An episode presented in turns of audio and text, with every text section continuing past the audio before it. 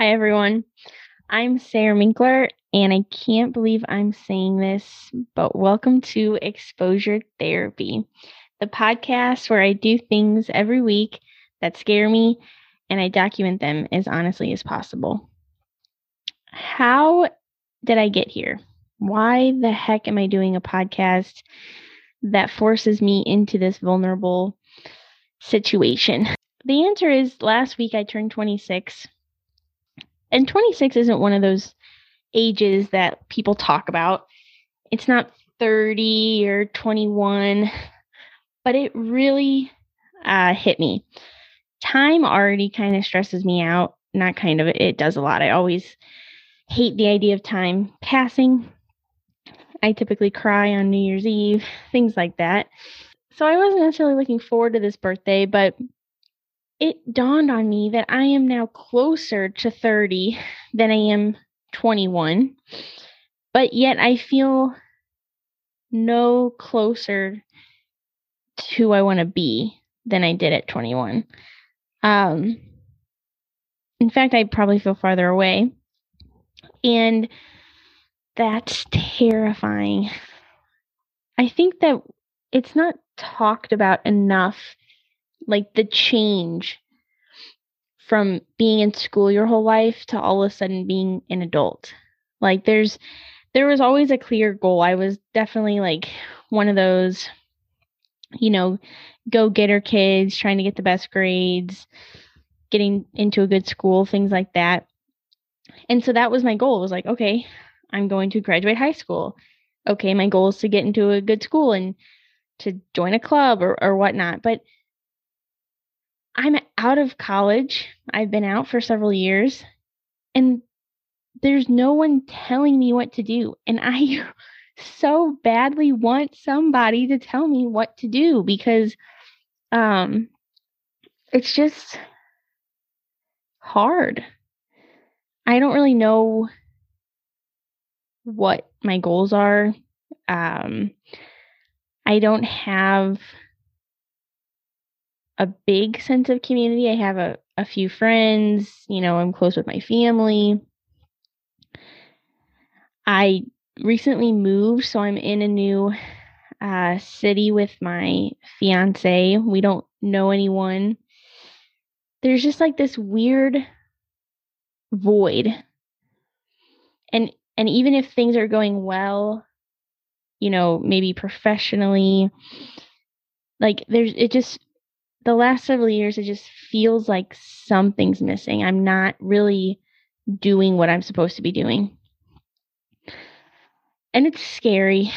It's scary because when there's not someone telling you what to do, like there was growing up, there's, you know, no one pushing me to do things that scare me. I have seen, I mean, I've lived in this new town for almost a year now and I haven't made a new friend here. I mean, it's so easy to fall into a routine, do the same thing every day, every week, find like this safety net. Um, it, it's I'm comfortable where I am, but that doesn't mean it's where I'm supposed to be. And so, yeah, that's kind of that's how we got here. and I it's so easy to blame society or you know the 9 to 5 grind or the fact that like you need money to buy stuff or even like you know blaming your friends for not wanting to do the stuff you want to do. I mean there's so many things you can blame. But as my favorite actor Timothy Chalamet said, life is coming from you not at you. Speaking of Timothy, um, as we're getting to know each other, I am very gay. Straight up les. However, me and my fiance have three men that we have crushes on, and we agree on these three men. We have good taste. And Timothée Chalamet is number two. Number one is a little offbeat, Korey Kuhl. He was on The Amazing Race. He's friends with Tyler Oakley. And number three is Harry Styles. So Fun facts. But he said in an interview that life is coming from you not at you. And I am the only one to blame for how I've been feeling lately. And it's my job to make my life how I want it. And so I have determined that I'm going to get a hold of the fear and the anxieties that are in front of me that are holding me back from what I want to do and uh yeah, take control of them. So what are the things that I want to do? What are things that make me feel fulfilled? I love to be creative. And I like to create with other people. And it's weird because I'm like a data person. That's what I do on the day to day, very mathy. Math has always been my thing. So that's not necessarily what you'd expect from a person like me, but I absolutely love it. And I really enjoy being a part of and contributing to communities and engaging confidently and just purely as myself with these communities. And unfortunately, everything I just listed gives me anxiety in some way now. It wasn't always like that. Um, when I was in high school, I was very much like the lovable nerd trope. Um, most of high school, I I didn't know my sexuality. I was friends with all these girls. Never really put that together, and um, you know, I was good at math, but I also was good with people. Very active in softball and student council, and I just felt like even when I wasn't working on myself and working to get into a good college that I was working for the community or working as part of a softball team or you know putting on some kind of cool event and i just i i really felt much more fulfilled at that time and i know that it's very easy to look back with the rose colored glasses but there was a very specific shift uh, when I went away for college. I went to school on the East Coast, and I'm from Missouri, and it like something just changed. So, one, I was in a horrible, stressed out um, mood because I was away from my girlfriend at the time, Caitlin, who is now my soon to be wife, but we were doing long distance, and that was like really hard and stressful and two, I've always been plus size, but I n- never noticed it until I got to Cornell. Like it's it never really impacted me in any way. Um, but then I got to Cornell and I looked around and I just I really can't remember. well, I there's actually one other plus size girl I remember and I just like always was like, wow, I want to be your friend. Maybe we can start a pact. But I felt so different because of that. And I just felt like I didn't belong. Um, and I very quickly kind of became ashamed of of what I looked like and and who I was. I just didn't really think I deserved to be there. And so um, I just always thought that somehow um, I don't know, I would snap back back to uh to not being um anxious about that kind of stuff. But that hasn't happened. And I wanted to dive into what things give me anxiety. So I mentioned I am um uh, plus sized, and I think because of that, I really, really get anxious about taking up too much time or space. Like I don't deserve people's time and space. And so this can show itself as like I really hate like having people walk behind me on a sidewalk because you know they must be thinking that I'm too slow or too fat or um you know I'm just an annoyance to them I get really afraid to speak in group settings.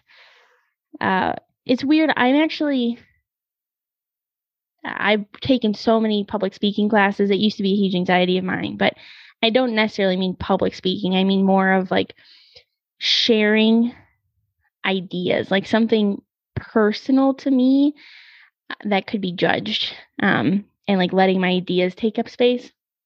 I also uh, am just so afraid of like disappointing people or not looking up to, not living up to like these crazy high expectations that I set on myself uh, for some reason, and I don't necessarily know why I made these expectations, but um, I, I talked about in therapy a lot. But I guess I just kind of assume now that everyone from my past has these same exact expectations for me that I had, and so you know the thought of disappointing myself or my family or I don't know, some random guy from my third grade class, like really stresses me out. I also, like I mentioned, did really well in school growing up, and it came pretty easily to me. And so now it's like I really need like instant gratification and I need to be good at stuff um immediately. and so like the idea of starting something and not knowing exactly how to be perfect at it and like the idea of like I can get better over time is hard to grasp with. I mentioned time already. I think because I have all these like insane high expectations for myself, the fact that like time passes and I'm not like accomplishing what I think I should be, or also just like being late to stuff stresses me out because I I don't want the attention on me. I don't want to take up that extra time. And then, you know, last but not least, casual group social anxiety. I, you know, I'm sure it's a culmination of all the things above, but I'm okay one on one. And strangely, like, if I feel comfortable with at least like a couple people there, or like I'm in like a leader position or something, like I can kind of open up. But for the most part, um, you know, being in groups and you know, it just really stresses um stresses me out. So yeah, it's really unfortunate when like your favorite things in life of being a part of a community and like sharing ideas and creating, you know, either I don't know, art or videos or a product or a company, uh, starting a summer camp. I'd love to start a summer camp. Like it involves having to take up time and space and you might fail and you might look stupid and you need to like use other people and meet new people to do it and those are all the things that really um yeah make me have anxiety and so you know that's what led me to uh starting therapy i started therapy um about a little more than a year ago because I do realize that probably a lot of these anxieties kind of started with my weight. And so I went to see Nancy. Nancy um, was a great therapist. She I've tried a lot of therapists in my life, but Nancy um, was definitely my favorite. She was harsh. Um, you know, she says those truth bombs that you need to hear. Uh, made me cry more than once but she did introduce me to the idea of exposure therapy. And so, um, for a few months, you know, every week she would give me a small challenge, much smaller than I'm picturing for this podcast, but things like uh, I used to hate like crossing the street while a car was waiting for me, again, because of that taking up time and space. And so she would say, You have to do that at least 10 times this week and think about how you're feeling beforehand, how you're feeling after. Does it get easier each time? You know, think through those things and you you'll soon realize that you know, it does get easier over time. You just have to do it consistently. And so that's the point of this podcast. I no longer see Nancy because uh you know, I guess like eight months ago or so, I thought I had everything figured out. I lost a few pounds. Uh, and I, you know, we lost touch, but I was wrong. And we're going to try a podcast this time.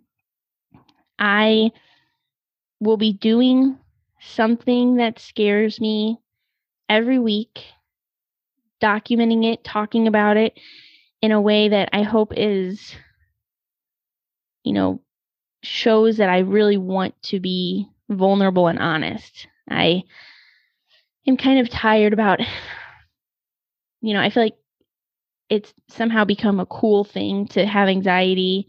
Um, and it's like cool to be funny about your anxiety and, uh, and I don't, it just, it never feels like people have like the same anxiety as me. And I'm sure they do. And that's probably just my weird desire to be unique. But, um, I don't know. I'm just, I'm hoping to go about this in as, uh, honest and accurate as possible. And so, what about making a podcast scares me? Well, the fact that I've had this idea for well over a month, uh, you know, kind of shows that I'm afraid. I, you know, researched how to make a podcast. I tried recording myself at least you know, 15 times. I never liked how my voice sounded. I hate the idea that like it's going to be on the internet forever. So I really hope I don't say anything I regret. Um, if you know, I wanted people to listen to this podcast, but they don't, you know, because I'm, you know, maybe not cute or funny enough. Um, yeah, that I think would that just makes me sad um, to think about. But I'm trying to remind myself that this is for me. If anything, this podcast is a way for me to hold myself accountable, to get me closer to where I want to be. And if people want to listen while I do that, if people want to join along and start challenging themselves to to do things that scare them, then um, that'll just be an added benefit. But for now, I'm trying to remind myself that the podcast is for me, you know, first and foremost. So, this is episode number one, but what are some things that I'll probably try on future episodes? one, you know, there could be just some some vulnerability items. So I really want to have I my weight is not something I talk about. And I want to have some candid conversations and to just get used to talking about my weight and and not like just have this huge knot in my stomach when anyone says that they're feeling fat or whatever. So that's something I want to try. I really want to make friends in this town. I want to join like a league of some sort and get over my fear of being bad at, you know, in front of people. I know this might be funny, but I want to learn how to parallel park on a busy street so I don't have to like stress about driving to new places. I'd love to do some kind of community theater. Um, I did recently start a business, but you know, um, getting clients is like a totally um, other beast. So, talking about that, you know, just things that I need to do and I need to accomplish in order to reach my dreams. Um, you know, rather than just daydream about it like I have been. So, you know, I guess at the end of the podcast, I'll talk about how the exposure therapy is going. I, it's going well. I still have a knot in my stomach. I'm like in the back of my head thinking about listening to this for the first time or actually like sharing it with someone. but I actually feel optimistic and hopeful and excited. I'm excited that I actually did this. I am proud to. And I hope that uh, I can keep doing it and that we can keep bettering ourselves and to actually, um, I don't know, live live the fulfilling lives that that we all look for. So thank you for joining me in episode number 1. As they say, please like, rate and subscribe and I'll see you next time. Thank you.